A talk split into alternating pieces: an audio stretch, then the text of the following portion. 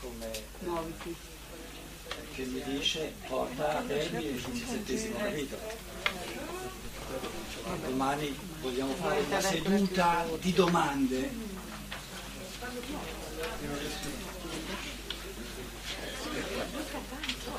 Comunque penso senz'altro che lo conduciamo a termine, anche se in effetti ci rendiamo conto che ogni versetto è pieno di significati. Constatiamo che nel Vangelo di Giovanni non ci sono cose secondarie.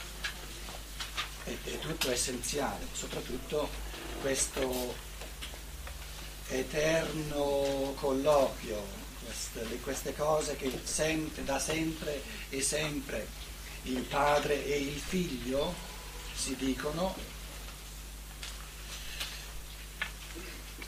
Quando diciamo il padre e il figlio sono termini religiosi, cristiani, probabilmente una scienza dello spirito sarebbe bello se contribuisse a renderci inventivi anche nel linguaggio, in modo da avere delle alternative a sto padre e sto figlio, perché è un po' poverello il discorso. Natura e libertà è un'alternativa, però la botta è troppo forte, ci sarebbe qualcosa lì in mezzo, capito? Però sta a noi creare queste, perché sono sicuro che, per esempio, in Italia tante persone, sentendo parlare del padre e del figlio, dicono no grazie.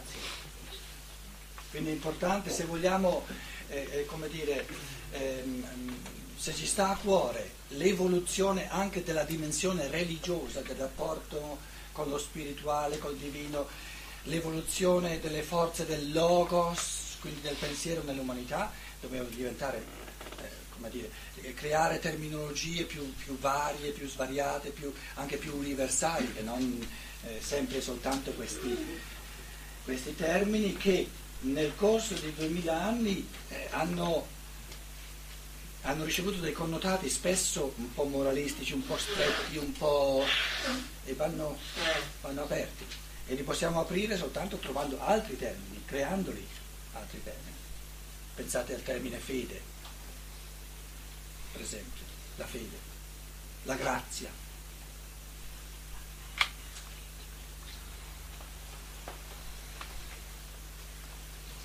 Grazia viene pensato da tanti come opposto alla libertà umana. Invece il concetto di grazia è, per l'uomo è grazia soltanto ciò che lo aiuta, che gli dà gli strumenti per la libertà, altrimenti è una disgrazia.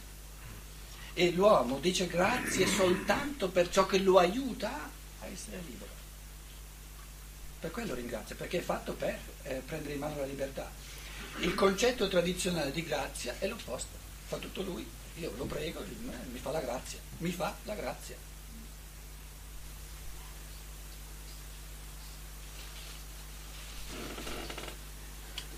Questo dialogo, questo ci fa capire anche perché tanti in Italia, per esempio, che coltivano la scienza dello spirito, hanno in partenza e da sempre rinunciato a un dialogo con la cultura ufficiale.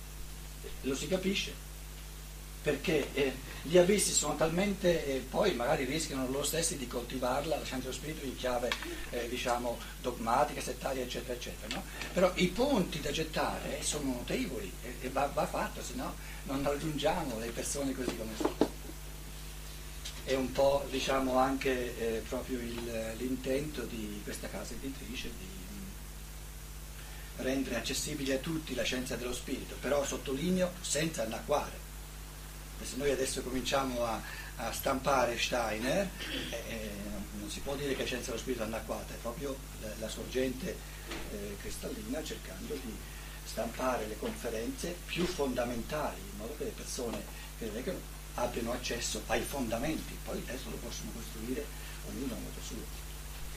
Eravamo arrivati al versetto 9.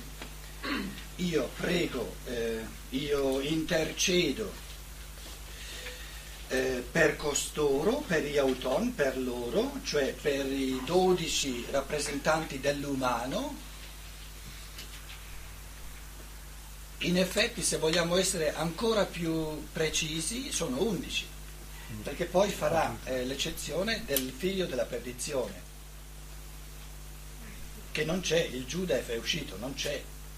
Quindi dei 12, adesso senza fare il discorso di Giovanni Lazzaro, che rappresenta il settenario del Sole, le forze del sistema planetario, a livello dei 12 sono rimasti 11. Quindi lui sta parlando a 11 dei 12, perché Giuda è uscito, e questo ci fa capire che lui non può redimere tutto, costringere tutto a essere dentro, allora non ci sarebbe la libertà. Uno dei quesiti importanti anche per la teologia è la domanda che si chiede: come mai l'evoluzione in senso negativo viene rappresentata da uno solo e invece l'evoluzione in senso positivo, coloro che ascoltano la parola del Cristo, la fanno loro, sono 11?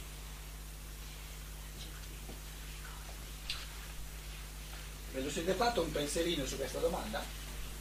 Come il male è uno solo e il bene sono 11, anzi poi viene sostituito il Giuda da Mattia e sono 12.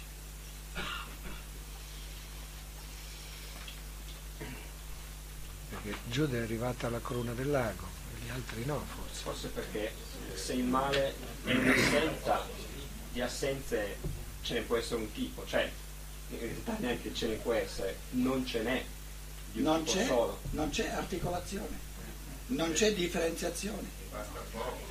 No, il buco, il vuoto è tutto, è sempre vuoto, non ci sono diversi tipi di vuoto. È assolutamente vuoto. Cioè, sì, non ci sono diversi tipi di vuoto, perché se fossero diversi tipi sarebbero i contenuti diversi.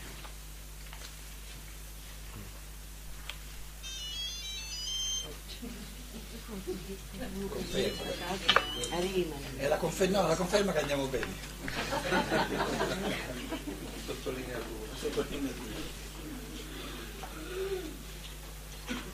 Quindi tipi di vuoto e non gravità di vuoto. Com'è? Tipi di vuoto più che gravità di vuoto. Che vuol dire? Come? Non ci sono diversi tipi di vuoto.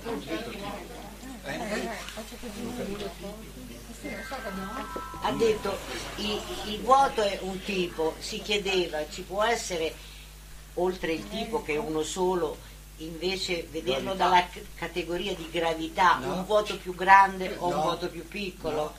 Questa era la domanda, no. Sempre grave, no.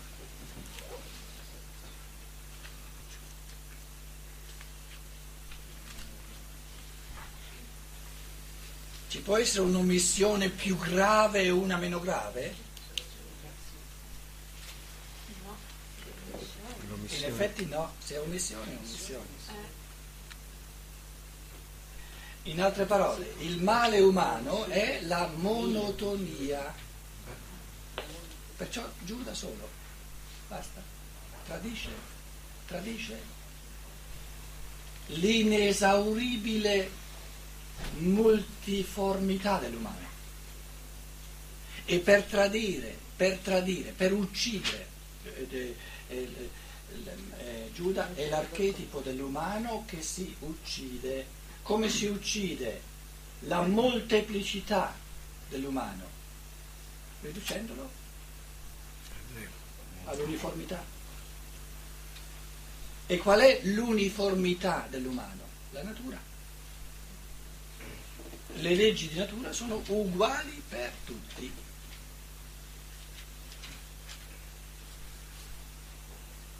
Invece, quando aggiungiamo al dato di natura ciò che la libertà crea, sorgono creazioni infinitamente diversificate. E quindi per rappresentare la carenza, l'omissione, il vuoto, basta uno dei 12. E pensata in un modo, diciamo, a livello di pensiero, è giusto che l'evoluzione in negativo dell'umano sia rappresentata da uno solo Invece l'evoluzione in positivo è rappresentata da 12, per cui quando viene a mancare uno bisogna metterci il 12°, bisogna sostituirlo. Tanto è vero che poi loro si riuniscono insieme, gli 11, trovano il Mattia che sostituisce Giuda. Adesso qui viene il discorso su Giuda. Cristo dice: li ho salvati tutti, o ho creato la possibilità della libertà, quindi della creazione multiforme in tutti, fuorché nel figlio della perdizione.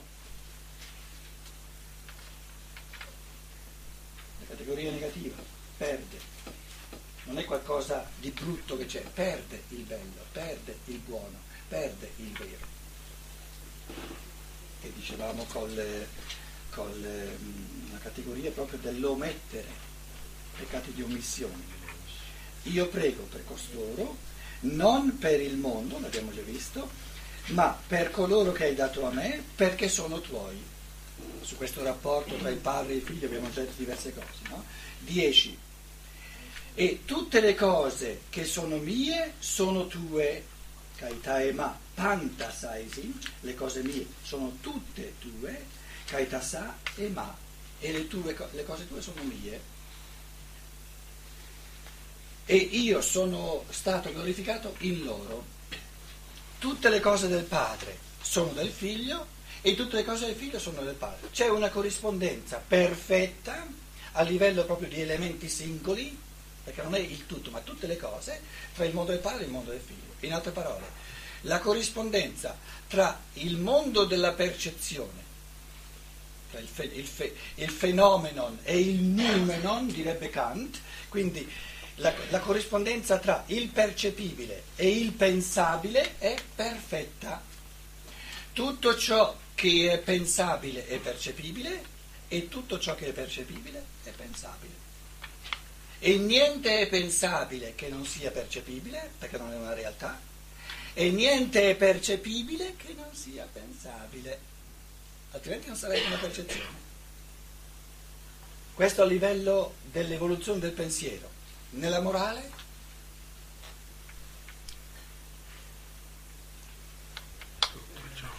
ogni frammento di egoismo ha un corrispondente atto di amore, e ogni atto di amore lo si può fare soltanto vincendo il corrispondente egoismo. Quindi la somma dell'egoismo nell'umanità è la somma, perfettamente la stessa somma, del trasformabile in amore. Ci può essere soltanto tanto amore quanto egoismo c'è da trasformare. Consolante la cosa. Più egoismo c'è e più c'è materiale da trasformare in amore.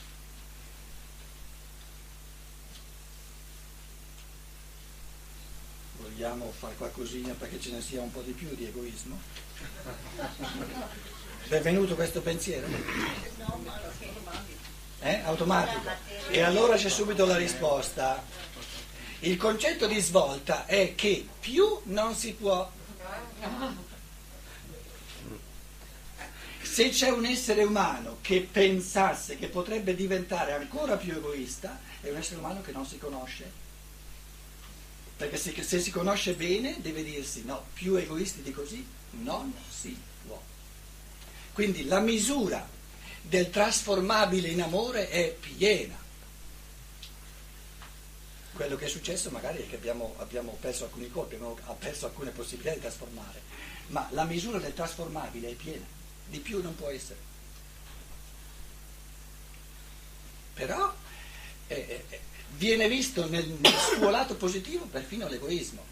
Tutte le cose tue del mondo della natura, dove l'uomo si è perso, diciamo è diventato egoista, perché il mondo della natura è il mondo corporeo, il mondo della materia. Nel mondo della materia ognuno è chiuso in se stesso e dice: tutto questo mondo della chiusura, ognuno in se stesso, che è il mondo del padre, appartiene al figlio, e il figlio non può pigliarsi di più di quello che è il padre. Perché oltre a quello che gli dà il padre, il figlio non può aver nulla. Tutto ciò che tu è mio e tutto ciò che è mio è mio. Nessuno dei due ha qualcosa che l'altro non ha. Quindi tutta la misura di chiusura in se stessi, di isolamento, dell'essere gli uni contro gli altri, è esattamente la misura dei compiti della morte. Una corrispondenza perfetta. È come dire, questo grafico che faceva la lavagna, no? Il percorso che per ritornare, a che cosa corrisponde la seconda metà? È perfettamente la prima. C'è una corrispondenza perfetta. La scienza dello spirito di Steiner, qualcuno di voi si ricorderà, no?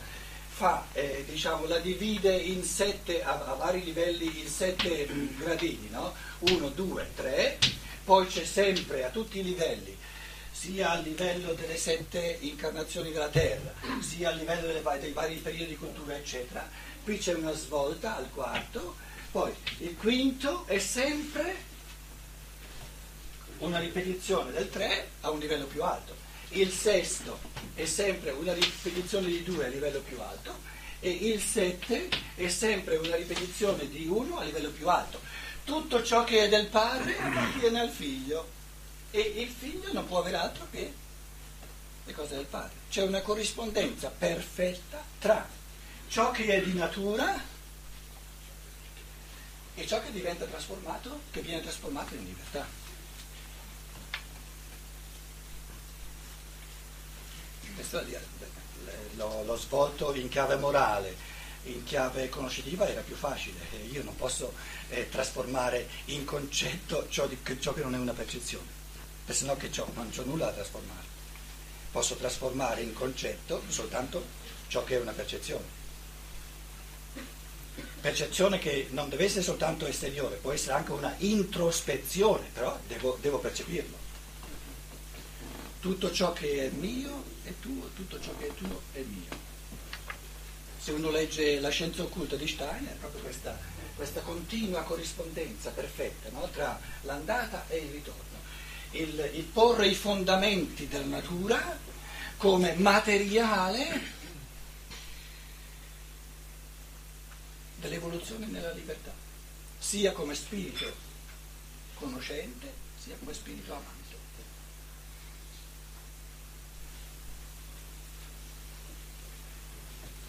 Il culto cristiano esprime questo mistero a Pasqua con la bella trovata «O Felix culpa!». Il cristianesimo ti sbatte lì delle belle «O Felix culpa!».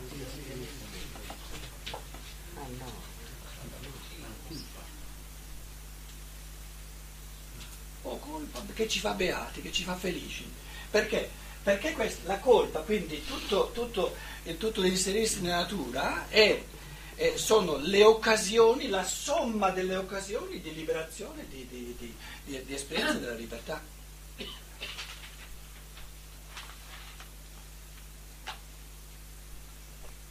Cos'è la caduta? La condizione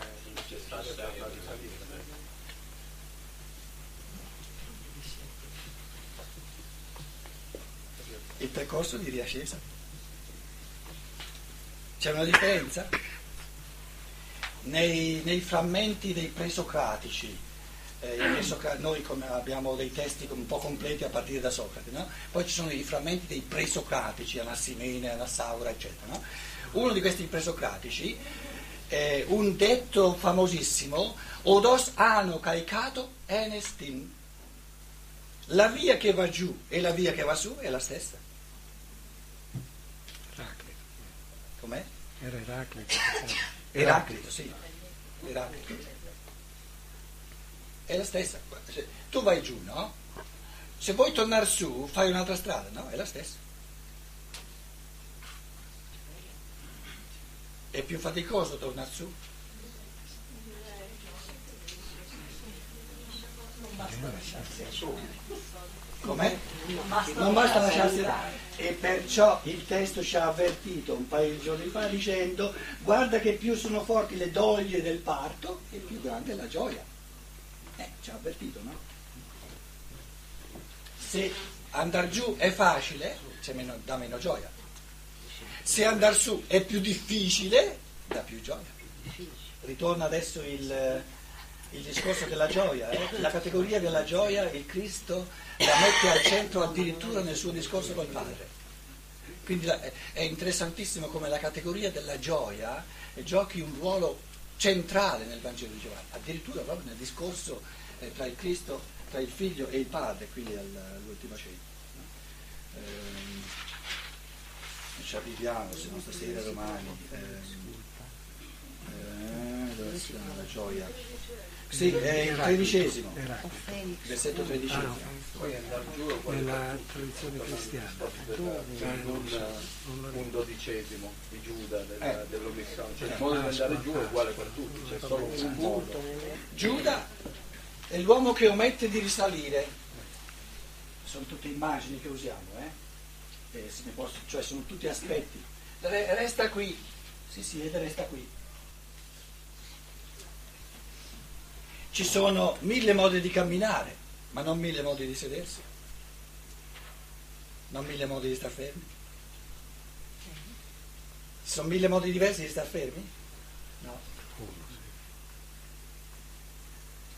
Nel movimento posso strutturare il movimento in tanti modi, ma se mi fermo...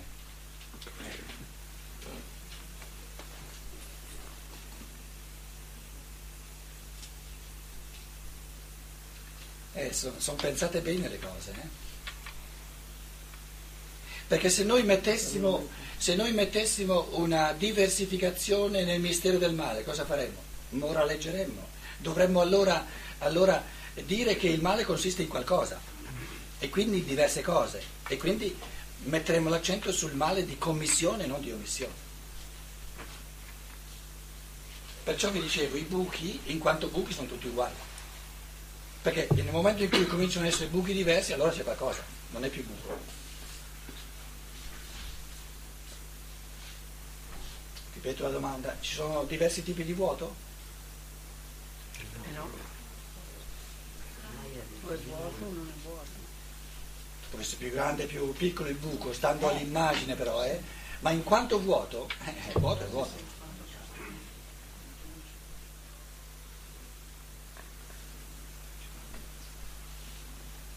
Per fare una differenziazione ci devo mettere un contenuto, allora non è più il vuoto.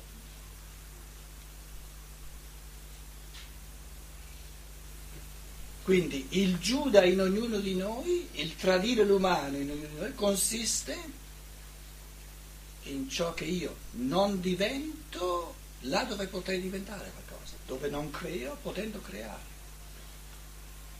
E questo Giuda è sempre uguale, è il non fare.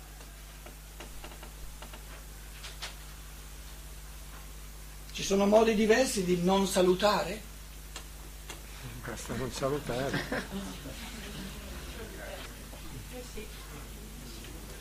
No. Sì? Ah, non salutare, no. No. Sono capito. Pensateci un po'. Ci sono modi diversi di non salutare qualcuno? Ci sono modi diversi di ignorare qualcuno? Ci sono modi diversi di esprimere l'ignorare, ma non di ignorare.